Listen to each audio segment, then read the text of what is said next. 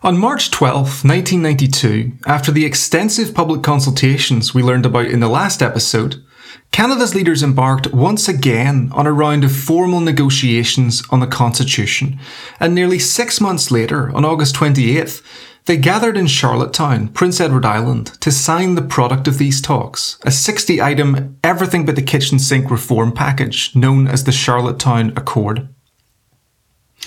In a nutshell, this episode is an attempt to briefly explain how we get to this point, how we go from a group of fundamentally divided delegates to a genuinely historic moment of complete consensus, a moment when Canada's leaders came together, albeit very briefly, to try and carve out a new path for Canadians and their constitution.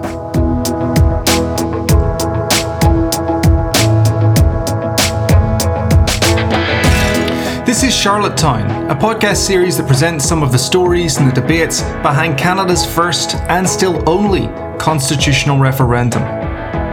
This series is brought to you by the Centre for Constitutional Studies, a hub for research and public education at the University of Alberta in Edmonton. I'm your series host, Dr. Richard Maley, and today's guests are John Borrows, Naomi Metallic, Howard Leeson, John White, Brian Lee Crowley, Michael Lustig, and Kathy Brock.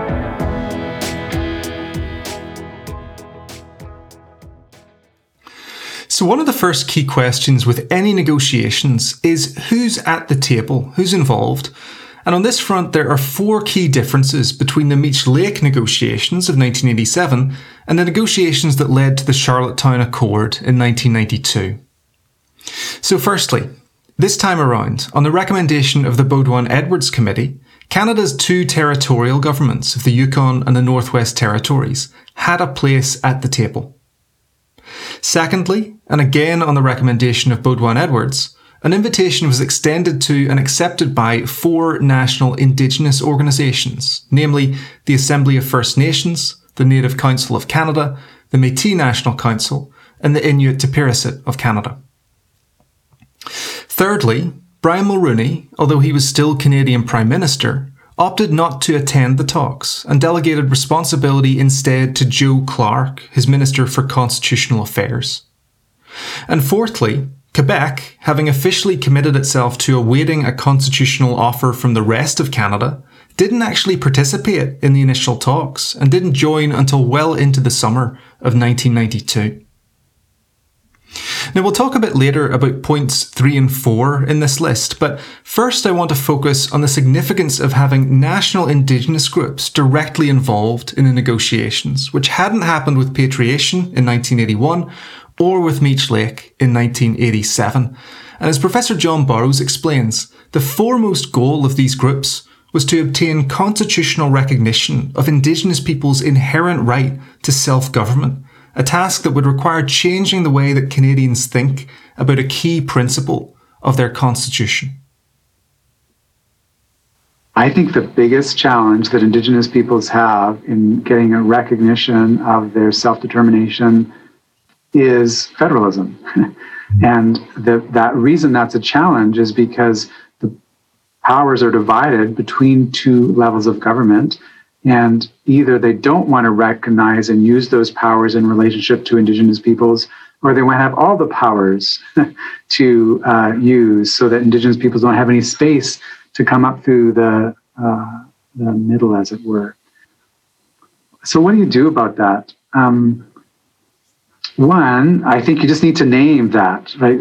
Federalism serves us as canadians in very many ways for very good reasons in, in serves us well. Uh, but it doesn't serve indigenous peoples well um, because it frustrates their democratic participation as nations um, because it's only, you can only use this power under section 91 or 92 through delegation as indigenous peoples according to the provincial and the federal governments and that's uh, that's I think the model that continues to operate in most politicians' minds and many federal Department of Justice briefs and Attorney General's briefs when they're faced with challenges of Aboriginal peoples that, that government has to flow from Parliament and from the legislature. Um, it can't flow from an independent source like uh, the preexistence of Indigenous peoples. And so, given that hardwiring, that default position of federalism, Indigenous peoples are, are always arguing against the grain. And they have not been successful so far in persuading Parliament uh, to broadly recognize these rights that are not just creatures of the legislature or Parliament. To briefly summarise this, Sections 91 and 92 of the 1867 Constitution Act vest legislative power in Canada's federal and provincial governments, which means that Indigenous peoples acquire such power only through these governments. And to the extent that the Aboriginal Rights section of the 1982 Constitution Act hadn't changed this, probably the most important item of unfinished business for Indigenous peoples after patriation was the affirmation of their status precisely as peoples, as autonomous communities whose ability to self govern shouldn't depend on the will of federal or provincial lawmakers. And as Professor Borrows continues, the need to clearly recognise this status in the Constitution was for many people an essential step to address what they regarded as the fundamental illegitimacy of the Canadian state. So, the point to make here is that when we're thinking about Indigenous issues, there is a question of legality, whether or not we're being uh, consistent with the rules that are there. But just because something is constitutionally legal doesn't necessarily mean that it's legitimate in the eyes of nation. And if Indigenous peoples are colonialized people that don't have control of their affairs and aren't being particularly um, uh, represented in their own institutions as well as the institutions that the Canadian government is recognizing, then the Constitution might be legal, but it might not be legitimate. And so that is an opening space for Indigenous peoples to continue to argue about. They argued about this before, um, uh, but we continue to see those arguments that the Canadian state's not, not a legitimate state. Um, it doesn't. We don't see ourselves as Indigenous peoples in the uh, institutions, our principles and our processes aren't reflected in the way that we talk with one another about resolving our disputes in the country.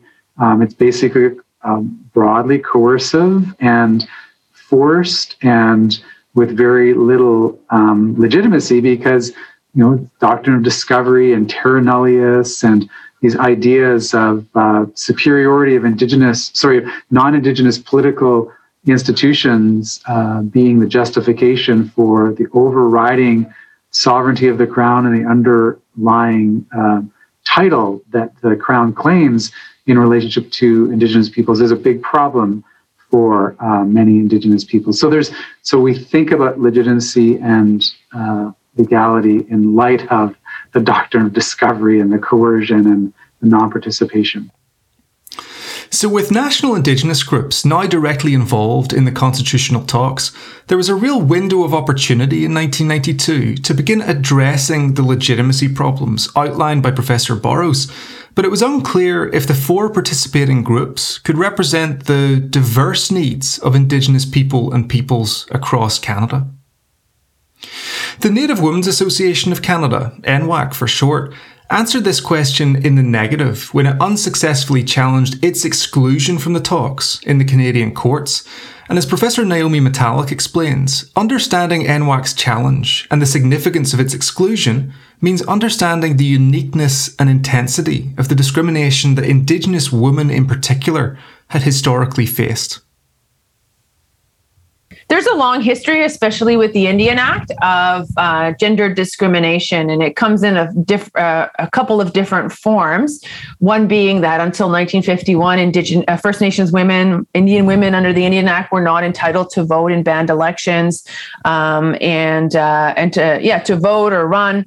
Um, and you know, and for some in some nations, this would be completely. Um, you know, uh, turning on its head traditional practices. There were some, you know, communities that were quite matriarchal or had consensus-based decision making that involved, you know, all genders. Um, and so uh, there's that political element to it, but a huge impact that was sort of, yeah, it was, it was, it would have been felt pretty. Um, it would have still been really stinging uh, at this point uh, was the rules in the Indian Act around uh, status. So who who is recognized under the law as a quote unquote Indian, and Canada has controlled this pretty well since the beginning of Confederation. And uh, it's a long and sordid story, uh, but the Indian status rules have been used uh, to further government's policies of assimilation in sometimes really sort of crazy and arbitrary ways. Like there were rules that if you, um, you know, became a doctor or a lawyer, um, people who enlisted in World War One or World War Two all lost their Indian status automatically. Those, those are called the automatic enfranchisement rules. Um, there was voluntary enfranchisement. So it's sort of wrapped up in this idea that you, you, by losing, by shedding your Indian status, you became, you know, a Canadian citizen. So, you know, wrapped up in assimilative ideas about what it was to be like a true citizen. Um, but one of the most impactful rules that was pretty well in place, I think, since 1868 up until 1985 was a rule that a, an Indian woman who married a non Indian man or uh, a man who did not have Indian status, he may well have been uh, First Nation or Metis, um, lost their status and they weren't able to transmit it to their children. Whereas it was the opposite um, when it came to Indigenous men.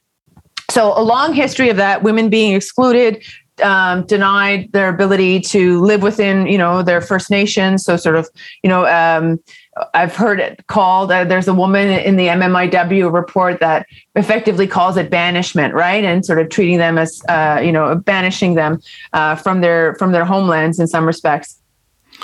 So, to ensure compliance with the newly effective equality section of the Charter of Rights and Freedoms, Canada passed a law in 1985 abolishing the marrying out rule and enabling Indigenous women to regain their lost status and rights.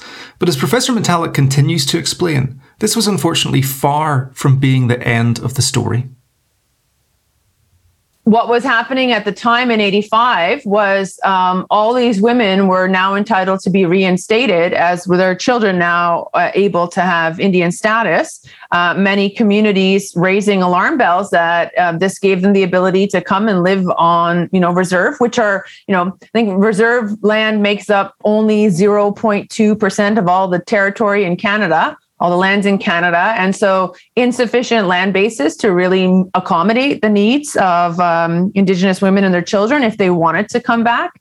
Um, and so instead of funding, um, you know, communities to address these needs to accommodate the new people, um, what Canada offered instead was uh, the option, if uh, bands so wished, uh, to adopt their own membership rules. Canada would still control status, but can, um, status and, and membership could be cleaved from each other. They used to be one and the same, but uh, a band could then take over control of membership.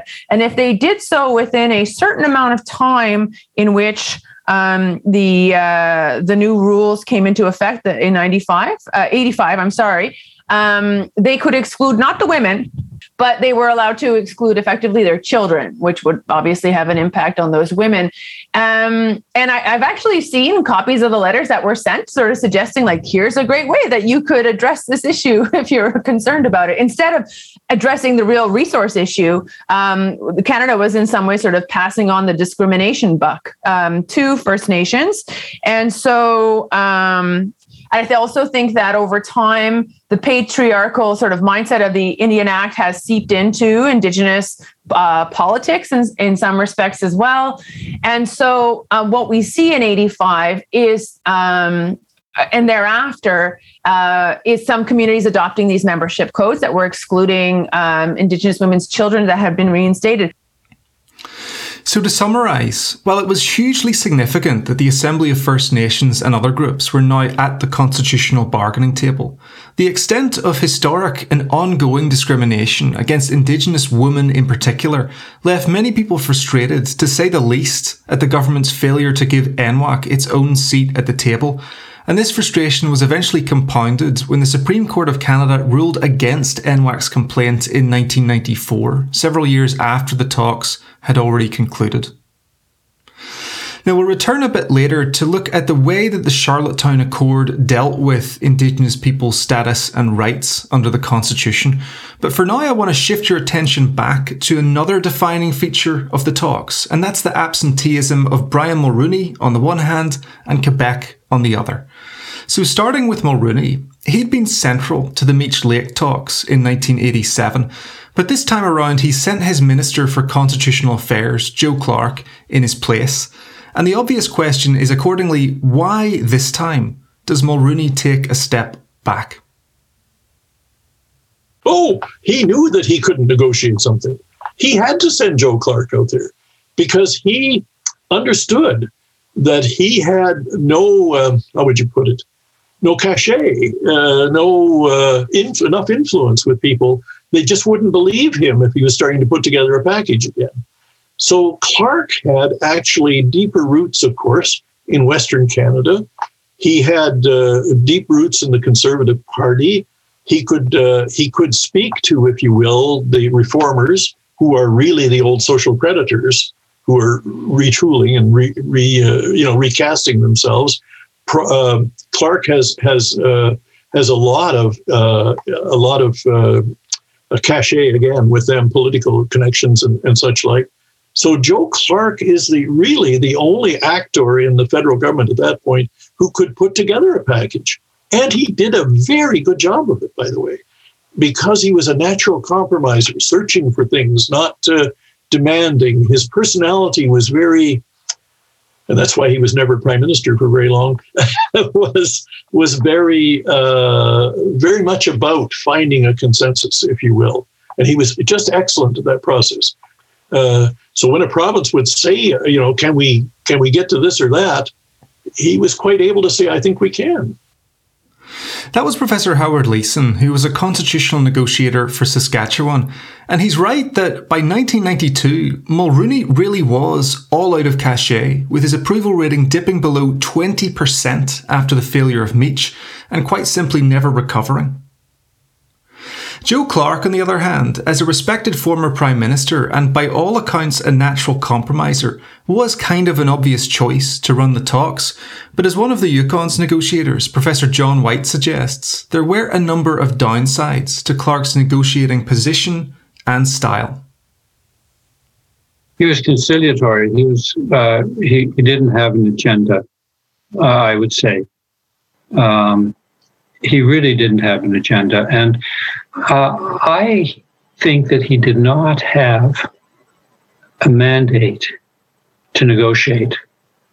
He had a mandate to uh, chair a meeting in which it, what would emerge would be what provinces felt would be solving whatever problems the nation had from its constitutional arrangement.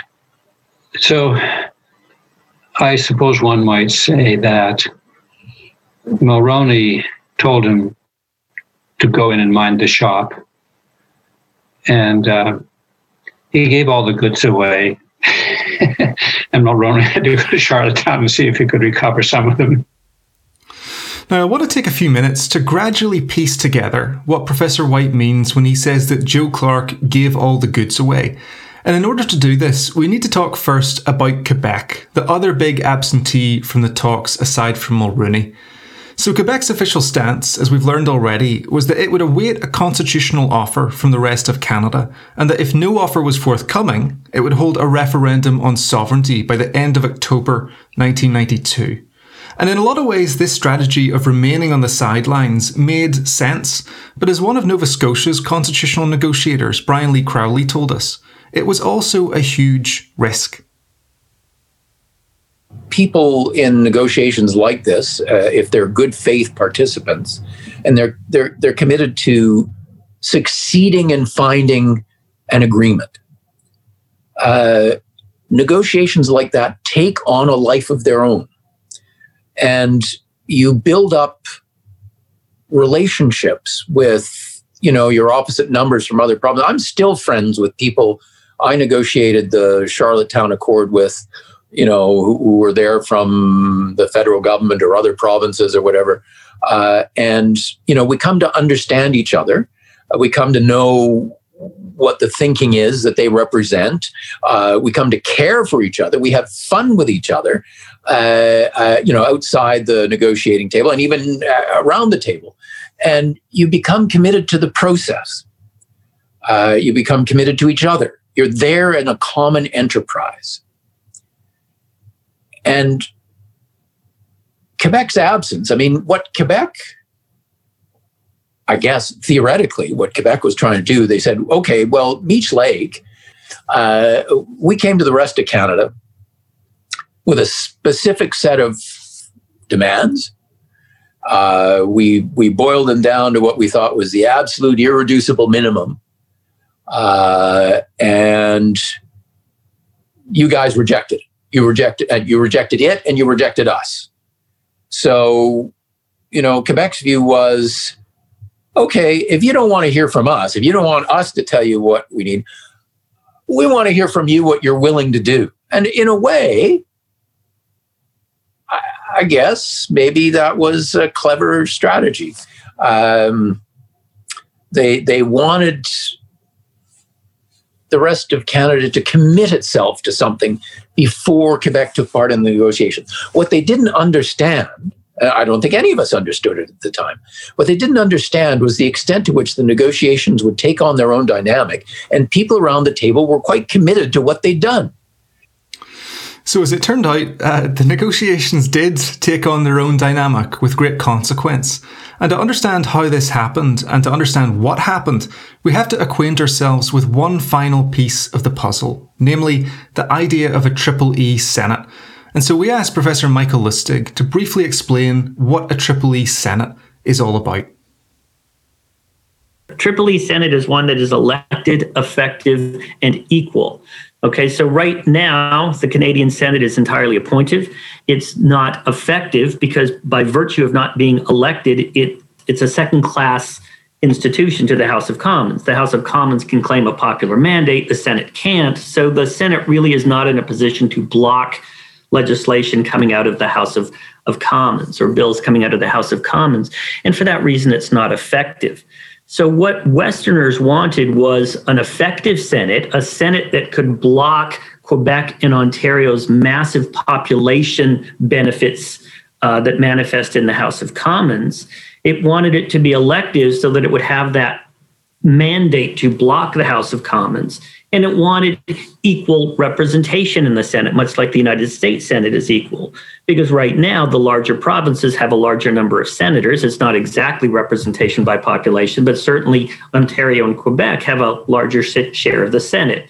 So, first thing you need to do if you're a Westerner is equalize the number of senators across provinces. Then you need to make it elected so that it can be effective, so that it can claim a mandate to represent the popular will.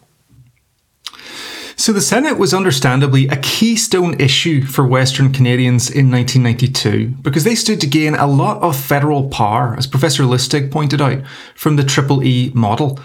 The problem, though, was that the Triple E model would reduce Quebec's share of federal legislative power, and it was accordingly hard to see how it could realistically be part of any deal that could eventually reap the consent of Quebec and prevent their scheduled secession vote.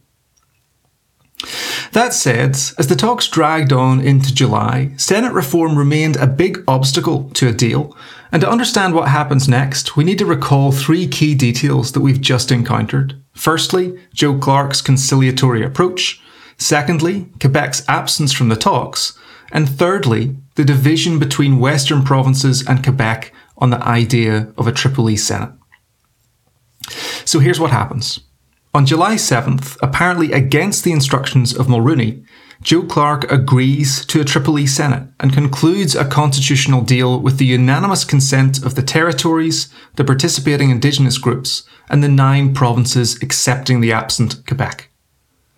In his memoirs, Mulroney recounts his exasperation at this development because while striking a deal with 15 other delegations was a big achievement for Clark and the federal government, it was highly unlikely that a Triple E Senate could be sold to Quebec, given that this would shrink its share of federal legislative power. And of course, a deal that couldn't be sold to Quebec would guarantee another Quebec secession referendum, which could in turn pave the way for Quebec secession and the breakup of Canada.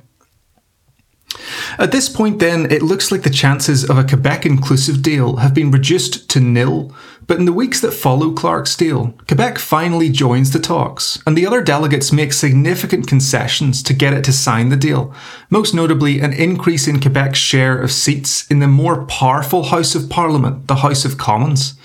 And so, in the end, when the Charlottetown Accord is eventually signed on August 28th, it's an agreement that's defined by significant trade offs on different sides, with the West sacrificing power to Quebec in the House of Commons to get a Triple E Senate, and with Quebec sacrificing the Senate to get more power in the Commons. This tells you a lot of what you need to know about the Charlottetown Accord, which was, in essence, the everything but the kitchen sink accord, a vast package of 60 items that was built to satisfy and balance an immense spectrum of federal, provincial, territorial, and indigenous interests. The thing is, though, if you cut through the vastness of it, there is one provision that I think stands out for its significance and its transformative potential, and that's the recognition of the inherent right of Aboriginal self government. And as Professor Kathy Brock explains, the coming together of delegates on this issue marked the culmination of a very fractious, difficult story that extends back to the mid 1980s. In 1985, at the First Minister's talks, where you had the four major indigenous organizations represented, they almost came to agreement and they had six governments on side to actually entrench Aboriginal self government in the Constitution. What happened was a number of the governments talked. They said it was too ambiguous. So, although it looked like an agreement was going to be signed, the talks fell apart. Some of the governments in Canada, the provincial governments, said that they wanted Aboriginal rights defined more specifically. They also wanted Aboriginal self government defined as um, a form of government that was delegated from the federal and provincial governments. So it was not recognized. Instead, it was created by the federal and provincial governments, and the powers would be delegated from the federal and provincial governments to Aboriginal governments. The Aboriginal leaders said no, their rights were pre existing, so that they could not be delegated from the federal and provincial governments. Instead, the federal and provincial governments could only recognize them. 1985 ended in a very bitter process so in 1987, when they went back into negotiations to see if they could get Aboriginal self government entrenched, it was a tough set of negotiations. One month before, the federal and provincial governments had started to talk about Meech Lake and including Quebec in the Constitution. When it got to the Aboriginal round of negotiations and the governments all showed up for it, some of the governments had their representatives go and start negotiating about Quebec rather than even being at the table to talk seriously about Aboriginal matters. So, Aboriginal leaders felt that they had really been disrespected in that process and that their rights hadn't been taken seriously. And when the issue of defined before sign came up again, then the talks fell apart. And it was on this key question of are the federal and provincial governments recognizing Aboriginal rights, or are they delegating the powers and creating these governments?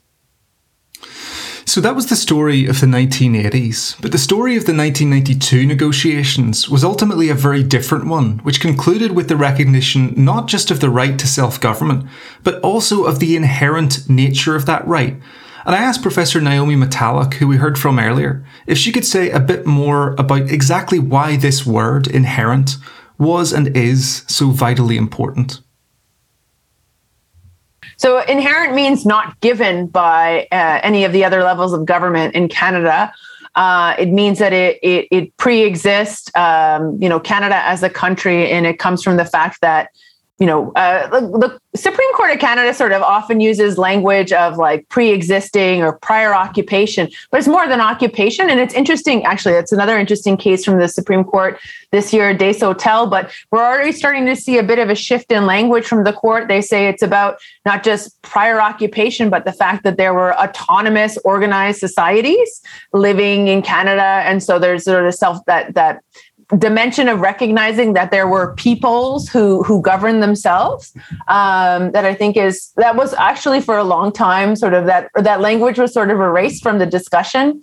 Um, so um, so inherent means uh, not given, and there was you know a long period of time where you know a Privy Council decision, the St. Catherine's Milling decision said that all rights that Indigenous people had to to lands or or what have you were just lands granted by you know the by Britain. Um, and so, you know, what we what we call, I guess, in my field is those are delegated rights, and um, it makes a huge difference. And and it's funny. There's been a couple of cases where there's sort of been debates about whether like modern day self government agreements or, or, land claims are um, you know whether whether they are a form of delegated right or whether they're a recognition of an inherent right. And there's been a couple uh, there's a bc court of appeal decision called chief mountain and uh, they say oh it, it, doesn't matter. We don't have to decide whether it's delegated or or or inherent. And that's not true. It, it certainly matters right if you're dependent on somebody, I mean, you have no leverage if you're simply just relying on the good grace of the government, right? Like any any rights granted were those, you know, at the goodwill of the sovereign, which is the language used in St. Catherine's. Whereas if you have an inherent right, you have, you know, uh, a, a, set of rights that are, you know, so much more powerful and, and um, you know, a fundamental human right as opposed to one just simply granted by the by the government. So, in the Charlottetown Accord, Aboriginal self government was recognised as an inherent, non delegated right, but it was also framed, crucially, as a right that would be limited by the application of the Canadian Charter of Rights and Freedoms to Indigenous governments. And this was a point of controversy because while many folks valued the Charter as a way of protecting Indigenous people from their own governments, it would only do this by empowering non Indigenous institutions, the Canadian courts, to use a non Indigenous law, the Charter, to overrule acts of Indigenous governments. And so for some people, charter application was a huge sacrifice for Indigenous peoples, a sacrifice that would fundamentally dilute their capacity to be truly self governing. This is another example then of the precarious trade offs that went into and produced the Charlottetown Accord, with different groups getting what they wanted only by accepting stipulations or accepting other reforms to which they were strongly opposed. And in the end, the willingness of delegates to do this, to trade, barter, sacrifice, and compromise, did produce a genuinely remarkable, against the odds agreement. But it was unclear if this agreement could be sold to the Canadian public, and in particular, if different communities could accept the sacrifices and the trade offs that had been proposed on their behalf. We'll return to this question in the final episode next week, but for now I want to finish by handing over once again to Professor Kathy Brock, who uses a critique of one of the Accord's key provisions, the so called Canada Clause, to point out that while the Accord admirably tried to recognise Canada's diversity, it lacked the coherent national vision that, for better or worse, was evident in Pierre Trudeau's ultimately successful efforts to patriate the Canadian Constitution in the early 1980s. So, to make this point and to end the episode, here's Professor Brock. The Canada Clause. Um, to me, that was, uh, I had been someone who had contributed to the writing of it, and um, that clause was a breakthrough clause because it did recognize Canada in its diversity. And I thought it was very important. But what it failed to do was to provide an overarching sense of what it was to be Canadian. It had all the parts right, it just didn't have the whole right. And so I think that generated a lot of criticism. And that was something with the Charlottetown Accord as a whole. It had a lot of reforms to our institutions. And people in the hearings began to question them and say, well, you're going to reform the Senate, you're going to reform spending power, but why? What is the overarching rationale? What is the Canada of tomorrow that this agreement is taking us towards? And that was never explained. So I think the parts appealed to certain groups, to certain issues, and a lot of the organizations that had involved in the hearings and in the working groups but it didn't provide the overarching framework of what it was to be a Canadian in the coming centuries.